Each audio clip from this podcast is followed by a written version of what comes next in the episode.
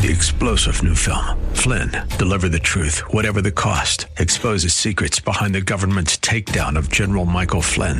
Flynn knew what the intel world had been up to. He ordered the first audit of the use of contractors. This set off alarm bells. He told the truth. He was the most dangerous person for Donald Trump to hire. They had to get rid of Flynn. Flynn, deliver the truth, whatever the cost. Available now. Watch it today. Go to salemnow.com. Salemnow.com. Trash for our children. This is Mission America with Linda Harvey.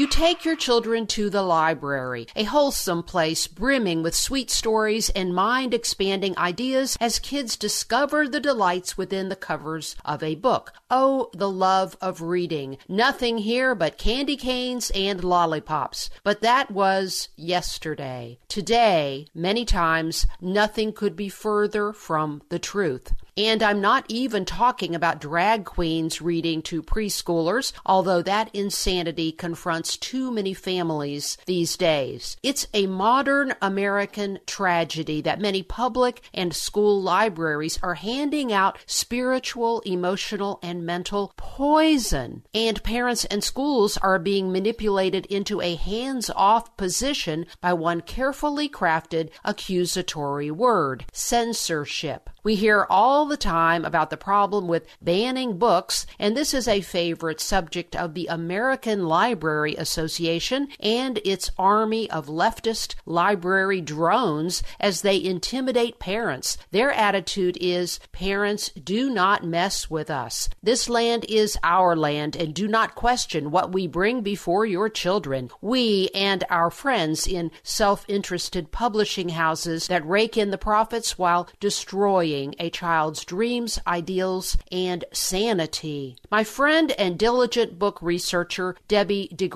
Has the goods on these people. In fact, she's written a very detailed book called Between the Covers What's in a Children's Book? And what she reveals is so disturbing that we need to think about libraries in a whole new way. Almost every building needs a parental advisory notice on the front door. Is it any wonder drag queen story hours are welcomed without objection by many librarians today? Good judgment and age appropriateness left these buildings a long time ago. Debbie shows how books for kids today are systematically dumbed down, but at the same time gross and obscene, with language and triple X rated porn so outrageous you would at first think it's a joke from a comedy show. I give more examples in an article I've written about Debbie's book, and she has, by the way, read all these books, a project undertaken over many years. Schools and libraries, when questioned, often accuse concerned parents of lifting passages out of context, being Nazi like censors, and so on. It's okay, though, when librarians quietly behind the scenes dump literary classics, but when the tax-paying public raises an issue, we are rednecks just trying to control everyone. Right.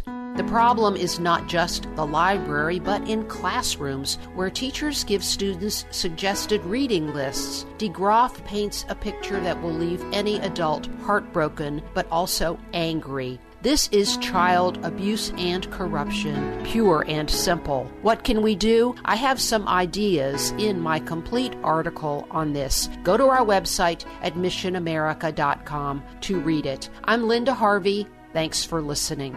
For more information and lots of news and Christian commentary on today's culture, log on to missionamerica.com. That's missionamerica.com. And be sure to listen to Mission America every Saturday afternoon from 1 to 1.30 here on AM 880 and 104.5 FM The Word, WRFD.